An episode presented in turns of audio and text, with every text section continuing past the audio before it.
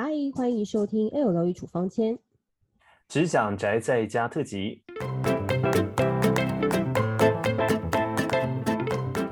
大家好，我是 L 的 Roy。我们的新单元 L 疗愈处方签，邀请到台湾知名的资深广播人与童书界知名的 Podcaster 维多叔叔担任主持人，与 L 一起定义你的人际风格学。Hello，大家好，我是维多叔叔。因疫情的关系，我们决定先把这个主题呢改变一下，透过远端录音的方式制作宅在家一系列的内容，让大家在家不无聊，宅在家就是享受，不是没事做。没错，请问你们宅在家几天了呢？三餐都自己下厨还是狂叫外送？有没有勇气站上体重计了？这一集 Podcast 我们邀请了营养师高敏敏跟我们分享宅在家不怕胖，还可以解热的饮食法哦。我们欢迎营养师高敏敏。老师好。好。诶，老师你好，老师听得到声音吗？有啊有啊，有听到我声音吗？有。有。哇哦，Hello 大家好。Hello。老师非常的有元气哦，表示现在因为先跟大家就是说一下，现在老师呢正在坐月子，还接受我们的采访，恭喜老师哦！现在呃高敏敏营养师呢成为二宝妈，然后呢在最紧张的时刻，你现在在呃月子中心吗？对，我现在人在月子中心，所以月子中心现在照顾的也很好。你们在防疫上面有没有做一些特殊的处理？有啊，其实，在防疫期间生小孩，我真的觉得就是。很很佩服，也很感谢医疗人员，这是一定的。之外，其实我们自己一边生小孩一边很紧张，因为在生的时候还一边生一边想说：“嘿，我戴口罩吗？” 就是就是一个很很，因为已经生过第一胎了，然后第一胎就是你知道，每个就是你会看到生小孩的妈妈，就是可能都没有戴口罩啊，然后拍照都拍得很漂亮啊。可是现在疫情期间生小孩，你知道，就是生小孩要直接戴口罩，然后在自己的病房里面。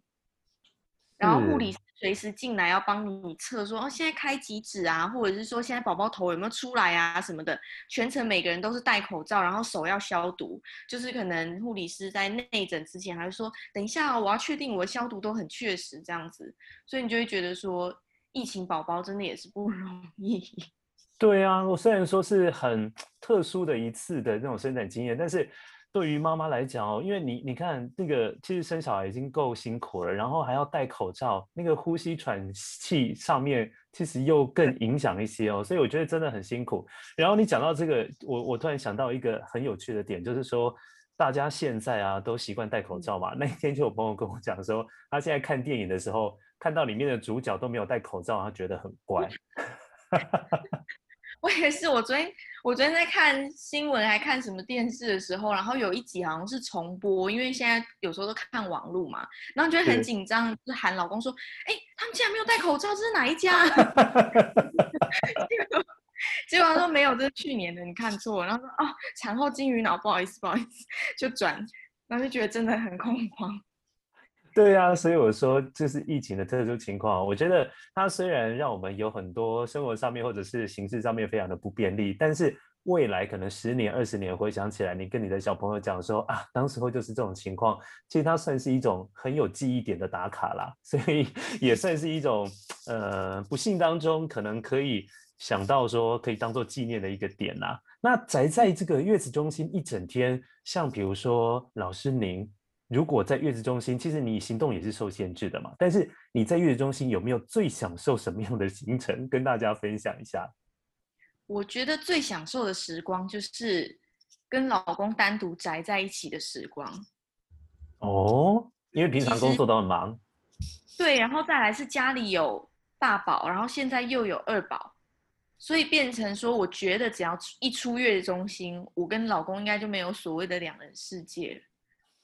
以后变，以后就是变成一家四口的世界。其实我我觉得现在很多人宅在家，目前就是正在享受一家人相处的世界。有些人习惯，有些人不习惯。那我不知道营养师会不会很期待未来，就是说回到家里之后，你们会不会享受小朋友都在的时光？会不会有点？我觉得我是蛮蛮喜欢家庭时光的人，所以我应该会蛮享受。但是我就不清楚我先生的状态了，因为因为他是很很喜欢，就是就是觉得就是跟老婆单独在一起，他会觉得说，哦，好像至少还像就是个你知道新婚夫妻的感觉，就是他好像蛮喜欢这种感觉的。所以我不知道有了小孩之后，他会不会有一种另类的刷新，想说，哇，我真的是二宝爸了吗？我觉得爸爸都比较后知后觉。这慢慢就会适应。如果真的很享受，比如说在月子中心单独两个人的那种比较难得的这个相处时光，那就可以考虑三宝。第三次的时候再来月子中心一下，再重温这个感觉。但是不过现在真的养小孩也不容易啦，真的你要像现在呃时间延长了嘛，就是那个防疫的时间延长，现在其实有很多的爸妈都在喊苦，因为。必须要在家里哦，就是跟着小朋友一起在互动，然后很多的工作上面也都会因为有小朋友在家里，可能有时候会有一些些影响到哦。我不晓得，像您的先生啊，你有感，你有听到他说，比如说他自己要带大宝，然后在家里会不会有工作上面会被受到影响？会啊，他直接就说，就是有小孩，他觉得很佩服妈妈，就是疫情期间他突然间很佩服，就是在家要工作又要带小孩的。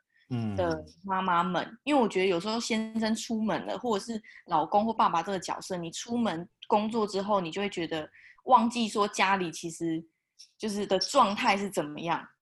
所以他就是疫情期间在家工作，他就会说：“哎、你真的很厉害，就是一边顾小孩，然后还可以一边保持头脑的理智线不断，然后噼啪噼啪一直打电脑。”然后他说他自己疫情期间就是他尝试了这件事情，发现就是还在学习。所以蛮好的啊，这疫情期间也能够感受到一下平常老师呃老婆那个生活当中啊，就是带小朋友的一些不方便还有辛苦的地方。那我更好奇的是，因为你在月子中心嘛，所以你吃的部分、喝的部分都会有人帮你料理好。但是老公在家里，哎，你要帮他开营养菜单吗？还是说老公就不管了，自己煮什么大家吃什么？要哎、其实老公我是觉得他需要营养菜单的，所以我每天就是其实从疫情还没来的那么密集的时候，我们在家里其实就会每天做那个绿拿铁，嗯，或者是橘拿铁，就是那种蔬果汁的蔬果昔，嗯，很健康。因为他对，因为他其实我我相信很多人是不爱吃那种绿色叶菜类，就其实营养师的老公。也有这个罩门，就是他 他也不爱吃绿色叶菜类或蔬菜，是就是料理的不好吃的，他都说他不要吃。然后其实菜要料理到他觉得好吃，我觉得已经破坏很多营养价值了。Oh. 所以我就干脆想了一个办法，就是每天早上都让他喝一杯绿乎乎的绿拿铁，然后喝到现在他没有绿拿铁都觉得怪怪的。哦，一样是这样子，你就凸显了一个状况哎，因为。呃，以前呢、啊，可能偏食的人啊，他就已经都吃他自己喜欢吃的东西。就是现在疫情期间呢、啊，他更能够 放肆的吃，因为他能吃的东西都被局限住了，然后他只能叫外送。那你也想说，想得到说外送的品相其实是蛮有限的，所以在这种情况之下啊，如果真的关心家人吃上吃的上面他营养均衡的问题的话。要如何搭配外送的食物，然后又如何去补充一些营养的均衡？嗯、这个注意点有哪些要？要呃，可能要关注一下。其实叫外卖的时候，我觉得很多人都会只往就是好吃出发，嗯、因为像现在就是宅在家，已经就是防疫的新运动之一了嘛。那其实我觉得在家大家就是在家工作，就会变得很不像工作，然后在家吃饭也会变得很不像吃饭。我觉得这点怎么说呢？就是。呃，我们正常去外面工作，不是都会有早餐、中餐、晚餐，然后定时一天就是三餐这样子吗？是。可是现在在家里，很多人可能都会变成更多餐，就是随时随地都在吃，哦、然后对，早餐吃了，然后又变成有点像早午餐，然后午餐吃了又要下午茶，下午茶还没吃就觉得傍晚有点饿，要点一个饮料啊或什么外卖，然后晚上的时候吃晚餐又拖一拖，突然宵夜一起吃了。所以我觉得大家宅在家的吃饭时间点有一点乱掉，然后再来是可能很多人在家是吃泡面啊、吃水饺啊，或者吃罐头食品，然后点外卖之后又变成可能，嗯，一些比较高油高盐的什么炒饭、炒面，或者是大鱼大肉，或者是素食等等。所以我很担心大家宅在家防疫期间会越宅越胖。嗯，以前大家都说。呃，健康的那个意思就是少量多餐嘛，就现在变成是多量多餐。对啊，所以所以宅在家里就是会变成体重也是一个蛮大的困扰。还是营养师，你直接可以提醒大家，如果真的觉得。我要吃很多 次很多餐，因为嘴巴会无聊嘛。在在家里没什么什么都没有，但时间最多，那很有可能就会想说，嗯、那这个东西一点吃一些，呃，西吃一点。我们要怎么样去注意说正餐时间要固定之外，其他的时间避免掉进食过多的东西和热量？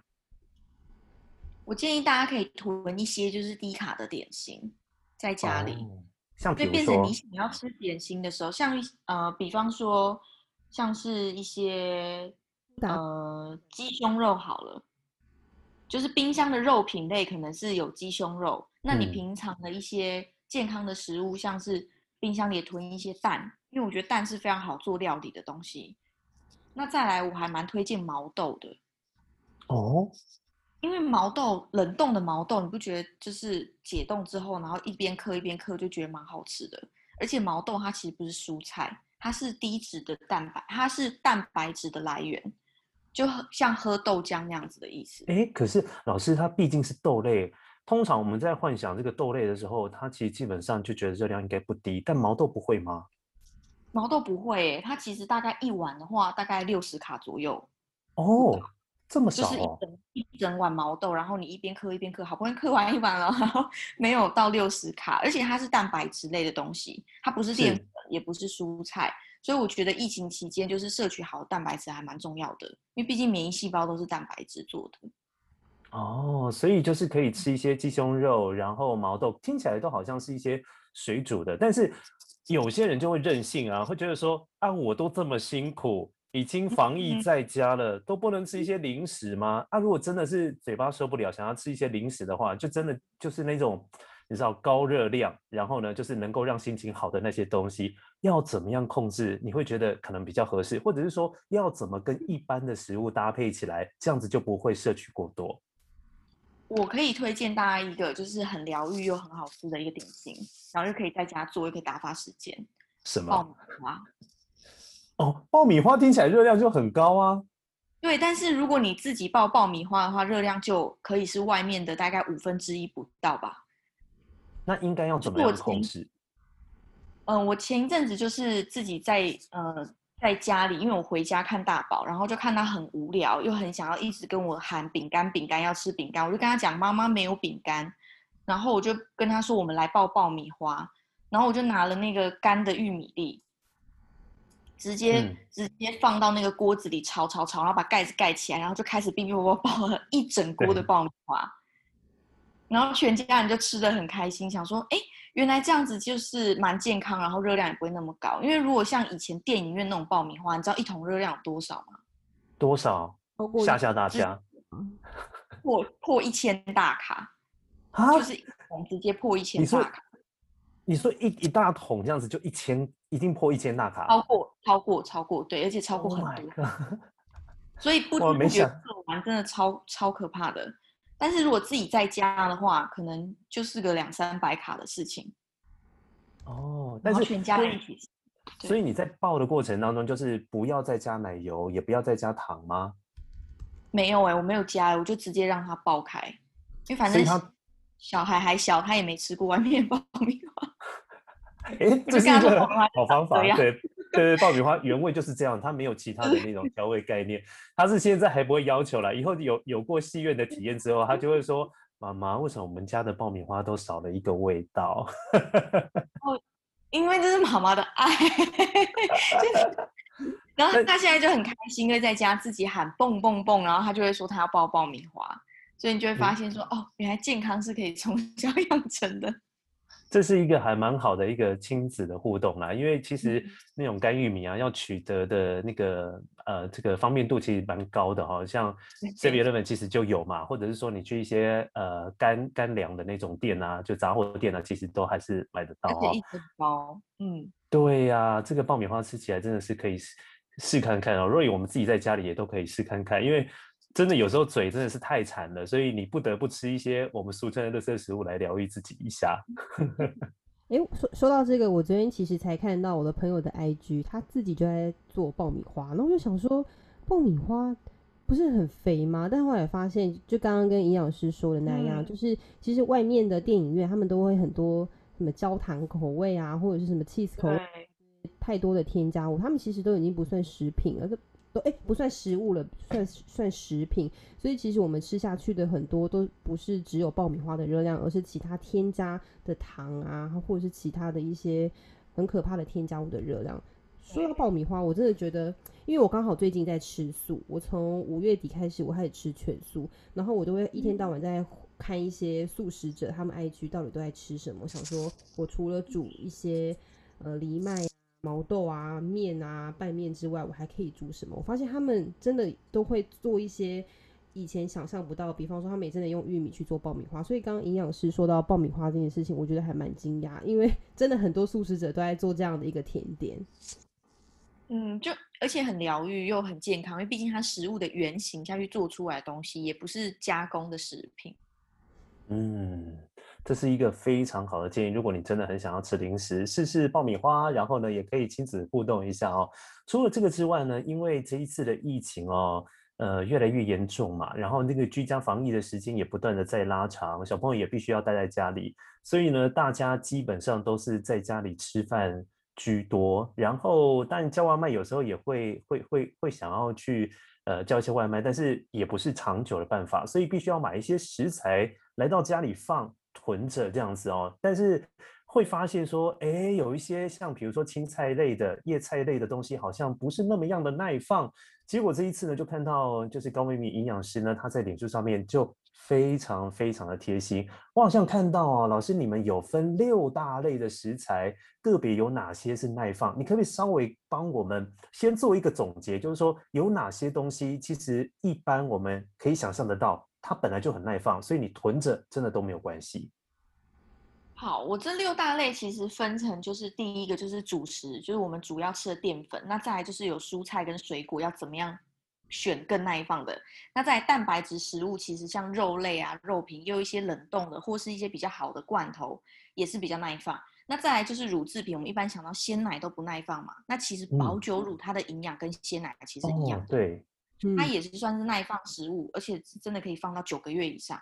那再来是一些方便烹调的食物，像是一些比较相对健康的冲泡饮品啊、冲泡汤品，也都可以放放更久。所以我觉得，与其一直点外卖或者是吃到不知道该吃什么的时候，把这些食材放在家里是还不错的。主食方面的话，我是觉得像是一些地瓜、南瓜、马铃薯，或者是在类，对，或者在选米的时候，不一定只能买白米、白面条。其实大家可以尝试看看，就是荞麦面啊，或者是麦片，或者是一些五谷米、大麦米等等，嗯，就是增加一点维生素跟矿物质，那这样对我们黏膜也会比较健康。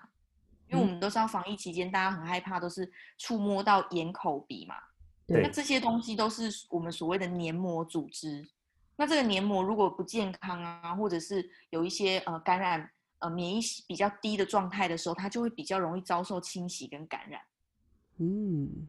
所以这时候，如果给他一些维生素跟矿物质比较丰富的食物，那它自然而然这个黏膜的组织就会比较完整，就比较不容易有破口。嗯，其实大家如果呃没有听清楚也没有关系，你只要在脸书上面搜寻高敏敏营养师，他有针对这一个六大类的食材哦，做了一个非常简单的图。这个图呢，根本就可以取代长辈图啊，就是早上的时候就传给长辈，或者是。你要传给小朋友没问题，可能小朋友自己在外面，现在正在自己关在自己的家里防疫哦。你也可以传给他说，哎、欸，这个营养师建议你哦，就是这六大类可以 参考这些哦，也是比较容易保存的。不过营养师，我们专注在这个呃青菜、蔬果类的部分哦，因为确实蔬果类的这些存放的时间是大家会比较担忧的。但是你有特别整理了一个类型的蔬菜，相对耐放许多。像我们平常常见的叶菜类，它确实真的不耐放。那一般人想到蔬菜，也只会想到绿绿的叶菜类居多。但像是甜椒，就是那种红椒、黄椒或青椒，甚至说黄瓜、大黄瓜、小黄瓜、萝卜、红萝卜、白萝卜，这些也都是蔬菜。那相对这些蔬菜，是不是它可以放的时间其实是更久了？嗯。建议大家在买的时候，就是可以买像这样子比较耐久放的，或者是像是香菇，其实也有干香菇，或者黑白木耳也有做成干木耳的状态。嗯，那这样子放在家里的冰箱，其实就会更安心，就才不会有很多人跟我说，哎，营养师就是防疫在家，不要再叫我健康饮食，因为现在菜很难买。就我觉得有这个耐放蔬菜清单的话，菜难买这个借口已经不存在了。对，其实我觉得里里面蛮多那种时令菜的啊，像甜椒是一直都有嘛。那像最近产季就是冬瓜，嗯、啊，那个冬瓜真的很耐放，而且 一条可以吃很久，而且大家送来送去哦，像我们住乡下嘛，所以经常吃到就是冬瓜。那冬瓜又很耐放，然后再来就是那些玉米笋啊，其实超市里面就是你去一些大卖场。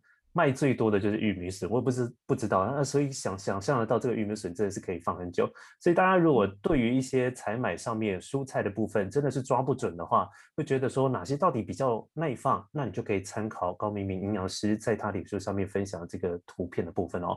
老师，我另外想要再重新回来问一下，就是说你刚刚有提到，就是防疫期间大家其实对于这个疫情呢都非常非常的紧张，有没有什么样的食物哦？我分分两个问题。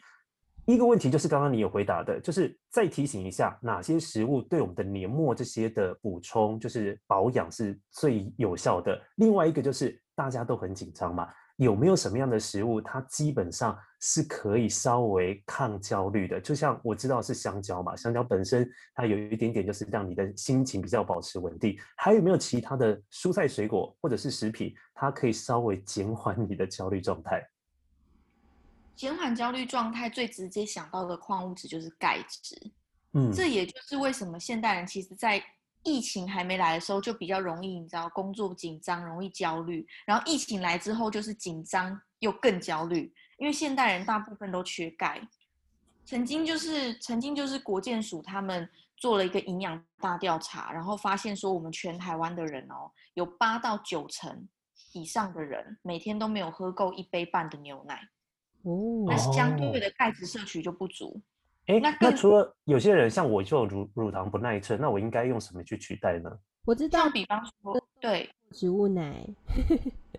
植物奶吗？不行，所以不行哦。那要用什么取代？我们通常讲到呃牛奶类，如果会乳糖不耐的话，可以用优酪乳、优格这类发酵过的乳制品下去取代，哦、或者是 cheese。或乳酪这种，嗯，哎、欸，这个真的是颠覆我的观念呢，因为我的观念也是跟若一样，哎，我以为是说，那我就换喝豆浆就好啦。哦，原来是不能、嗯、不能这样对等取代。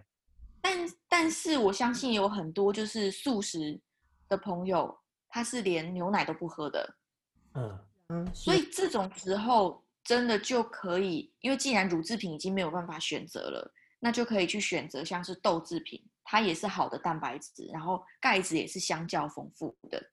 这种时候，我觉得就可以去替换一下了。但是正常没有吃素食的人，还是建议说，哎，你就是要喝牛奶哦，吃乳制品，因为里面的钙质它大概一 cc 就有一毫克，嗯，一天需要的一千一天需要大概一千毫克，所以你就喝两杯牛奶，大概五百嘛，那剩下五百你就从食物补。所以大部分人现在是没有吃到的。所以牛奶是最大宗的一些钙的补充嘛？那还有哪些东西其实里面钙的含量也不少？黑芝麻，黑芝麻，对，黑芝麻它的含量非常高，所以一天我觉得可以一配一小汤匙。像是现在，像是现在是 Roy 在吃素，对不对？对，我现在在吃全素，所以其实我都以。植物奶来代替牛奶，所以我没有想到，没想到植物奶它其实含钙的量不够。呃，我建议植物奶里面你可以再放一两汤匙的黑芝麻，那这样应该就蛮足够了。哦，听起来，哎，老师市面上有卖那种黑芝麻豆浆，那一种应该也可以吧？那种也可以，但是要看一下它的呃比例成分。对对对，因为有时候担心它的添加的量。不知道多少，所以我也不会知道里面的钙质含量确切是多少，因为营养标示不一定会标示得出来。嗯，了解。我喜欢自己加，在自己的眼珠子底下自己加，就很安心。好，刚刚有提到 牛奶，然后还有谷物类的，就是黑芝麻。那老师有没有青菜、蔬菜类的？它其实是钙钙的东西比较多。钙质比较多的话，其实我有一张就是含钙蔬菜的图表，大家也可以去抓。那这边大概跟大家 view 一下，大概是像是一些呃菠菜啊，或者是苋菜，嗯，它里面的、哦、苋菜是产季，嗯，对啊，它里面的钙质含量也是有，或者是一些呃常听到的话，像是一些蛋白质，就是什么小鱼干之类的。但我最推荐的钙含量比较多的食物还是牛奶跟黑芝麻。哦，所以真的是比较不好吸收。嗯、哦，对啊。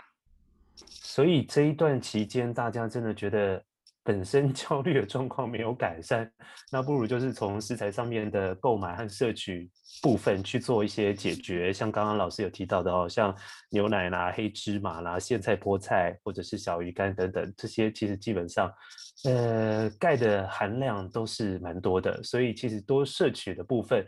当你的钙补充到了，然后看可不可以把你的这些焦虑的状况哦，就是稍微降低一下。不过呢，这个疫情期间有很多人就是会偷懒啊，就什么样的营养都会不照顾到。所以你看现在新闻哦，之前一些新闻被抢购最快的，要么就是那个那个罐头类的啊，不然就是泡面啊。像这样子单独哦，单一饮食又是一种高钠的含量的一种饮食，这样子是安全的吗？老师有没有什么要提醒大家的？我觉得大家哦一直在抢泡面，那个疯抢抢不到没关系，大家可以直接买三色豆，没有人抢。色豆，三色豆是很多人的噩梦，但其实我还蛮爱三色豆。然后我最近看很多 YouTuber 啊，他们都会去发一些影片，就是大家抢泡面嘛，但是永远就是有一个品牌没人抢，然后大家都在抢其他的肉啊，或是那个食材，嗯、但是就是有一款就是三色豆没有人抢，然后这些 YouTuber 就会把。这些拿成一个挑战，就是我只吃某某某品牌的泡面来防疫，或者是 三色豆来防疫。但其实三色豆，呃，大家都会觉得是一个很很像，就是便当店啊，或者是你在吃一些比较平价的的食材的时候才会出现的东西。不过它的营养成分其实是很高的，对不对？对，因为像是如果你吃泡面的话，它其实就只有淀粉、跟高钠、跟高油。的摄取，可是三色豆里面，像青豆仁、玉米，它们其实是淀粉嘛。那再来红萝卜，它是蔬菜类，所以如果你吃三色豆的话，等于你吃到了淀粉，然后配配了有丰富维他命 A 跟贝塔胡萝卜素的菜。嗯，所以三色豆其实是非常营养的，包含它的青豆仁里面是有膳食纤维。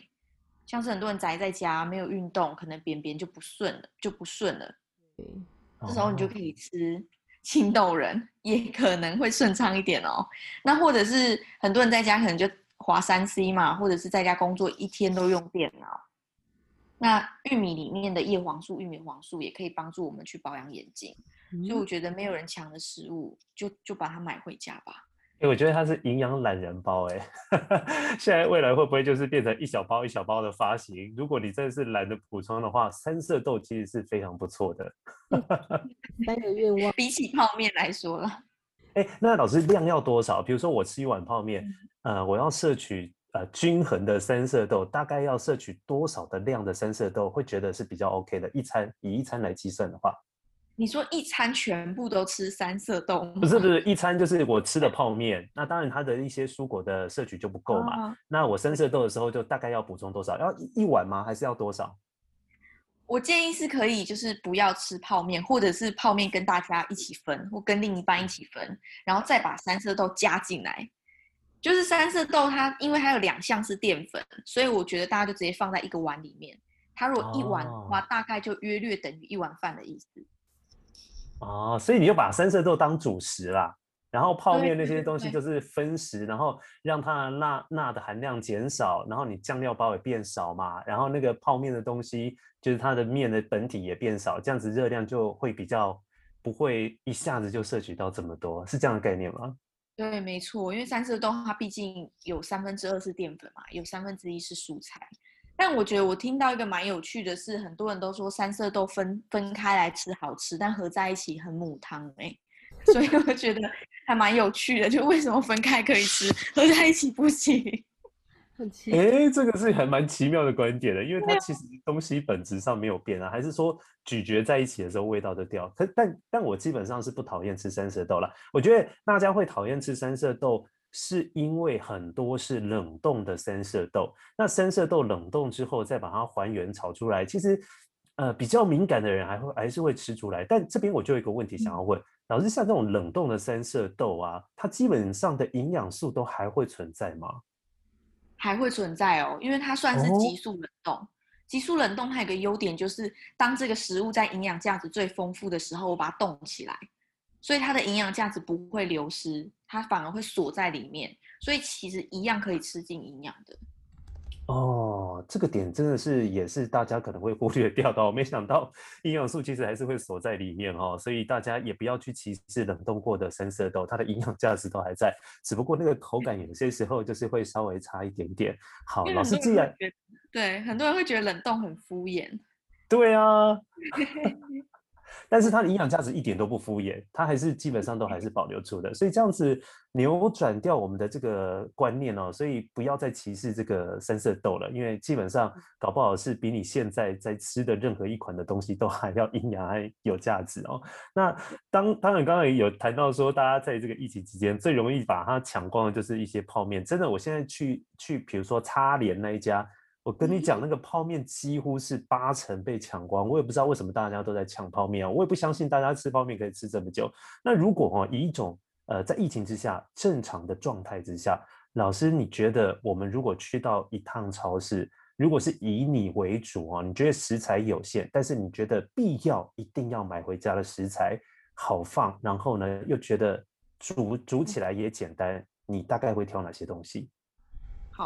好。我一定会先挑，我一定会先挑淀粉类的东西，就是米一定要，因为我每餐都会煮饭或煮面，嗯、所以我一定会挑非精致的那种淀粉。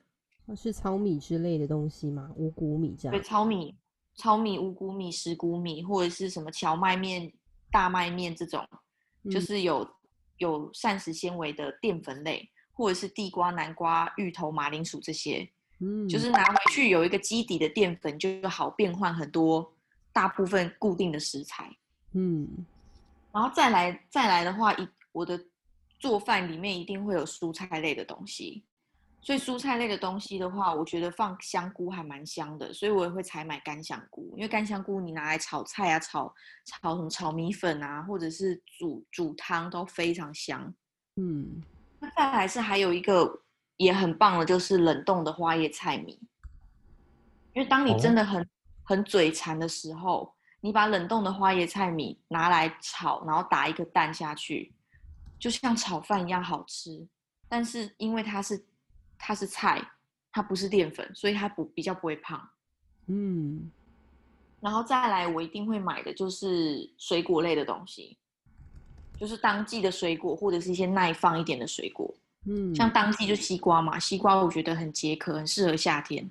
哦，因为然后再来比较耐放的，就是一些可能番茄啊那些。那那医师，你有就是建议说，因为现在夏天嘛，大家都很很怕热，在家尤其一直在家又会舍不得开冷气，然后呢可能会叫叫摇摇杯，或是一直喝一些饮料。但其实你刚刚有特别讲到说，其实一些当季耐放的水果，比方说西瓜就可以很解渴，然后很消暑。嗯嗯嗯。也比较是，呃，有没有一些比较是解在家你就可以简单吃的解热的一些食物也好，或是水果也好呢？你有哪一些建议？瓜类都是蛮建议的，像是我们刚刚提到的西瓜，西瓜有分红西瓜跟黄西瓜嘛。嗯，其实红西瓜、黄西瓜它们的营养价值也不一样哎、我觉得这是营养蛮有趣的地方。就如果你想要让就是呃身体的一些我们刚刚提到的一个很重要的黏膜比较完整、比较好的话，可以吃红色的。但是如果你是容易比较紧张、想要舒缓放松的，你可以吃黄色，因为黄色里面有一个瓜氨酸的成分。好，那像是一些小黄瓜或者是大黄瓜，我觉得大黄瓜煮汤还蛮不错，然后小黄瓜可以直接拿来单吃或凉拌做沙拉。也都很好。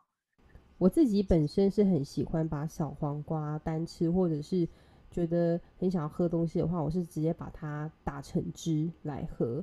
呃，我之前是看有人分享说，呃，除了喝芹菜汁之外，其实也可以喝小黄瓜汁。其实早上喝一杯这样新鲜的类似绿拿铁的一个果汁，对身体其实都很不错。对，因为像这些呃绿拿铁啊，它其实会叫绿拿铁，其实是因为它上面有一层泡泡，嗯、就是打完那些蔬果汁上面不是都有一层泡泡嘛？那那层泡泡其实就很像拿铁上面有的那个奶泡，所以国外那时候就把它叫 green latte，然后就传过来翻译就变绿拿铁。嗯，所以那些泡泡其实就是我们所谓的蔬果酵素。哦，所以平常蔬果平常这些是对啊，平常蔬果酵素如果像是呃去加热啊，或者是过度的烹调，其实是比较少、比较难吃到的。哦，所以其实打所以那些那些泡泡，如果可以的话，喝下去最好，不要弄掉。对对对，不可以过滤，这时候千万不可以击破把它过滤掉。哦，哎，之前我看到我我之前我妈打给我喝，我会把它弄掉，哎。你要把它剥开吗？对，我会把它剥开，因为我觉得把营养给剥走了。哦，原来那个是营养价值也在里面呢，那些泡泡很珍贵。对啊，还有一些膳食纤维啊，这些都是我们身体的好菌，或者是一些我们身体的好的细胞喜欢吃的东西。所以你把它弄掉的话，就剩汁。所以之后，那我下次会注意。因为夜市很多人在 榨那个果汁，也都会习惯把。如果之后夜市重新开放，提醒各位听众朋友，你去跟老板说，不要把我滤掉渣渣，那些渣渣都是我要喝的。不知道老板 就老板就收集一一罐渣渣给你，说这个刚刚大家不要了，一罐渣渣都送你喝，这样。那这个真的是很重要的观念，对。哎、欸，那营养师最后想要呃，请你推荐，因为其实呃你在坐月子嘛，那像现在。嗯其实我觉得也跟坐月子没两样，因为多量多餐，然后每天都在家，不是躺就是趴，就是大家就是在休息。可是你有没有想要推荐？可能你最近看在坐月子期间，或是之前你看了一本不错的书，或是一呃一出不错的电影或是影集，可以推荐给现在宅在家的所有听众，给他们来看呢？确定吗？我要好好认真推荐喽。好，嗯。请推荐。我推荐大家打开 YouTube，然后搜寻营养师高敏敏，就可以很重要，就可以从头看到尾，看不完。错，哎、欸，我我我真的有看，因为我觉得真的很多是食品上面啊，或者是饮食上面啊，很多你以前没有注意到的观念，你可以在那个影片当中是可以建立一个全新的那个新知识。哎，我觉得真的不错。嗯，太感谢委托了。没有，因为其实我发现大家比较不喜欢看很很长的东西，所以我就是就是很漏漏等的那一种说说健康的方式，所以我后来就创了一个一分钟说营养，就是一分钟给你营养师的大脑，然后里面就是直接一分钟内把很多知识给 KO 掉，然后每个单元就一个主题，所以我觉得很适合现在人，就是。在家有时候注意力没那么集中的时候，一分钟其实刚刚好。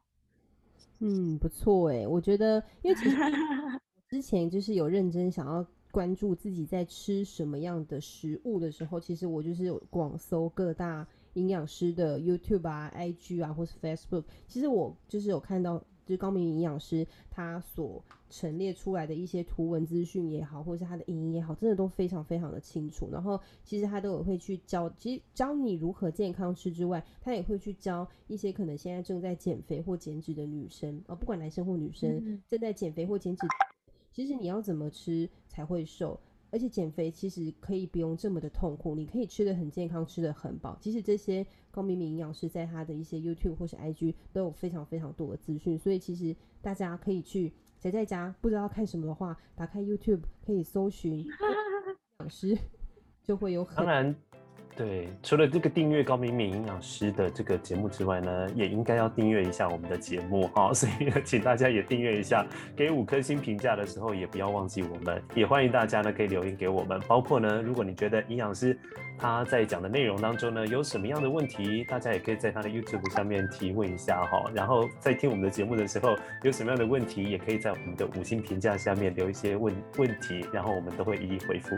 嗯，没错，还有刘处方签今天。很高兴邀请到升格为二宝妈的高敏敏营养师。那如果大家对营养师或是我们这个节目有任何的想法，都欢迎留言告诉我们哦。还有楼月处方签，我们下期见，拜拜，拜拜，拜。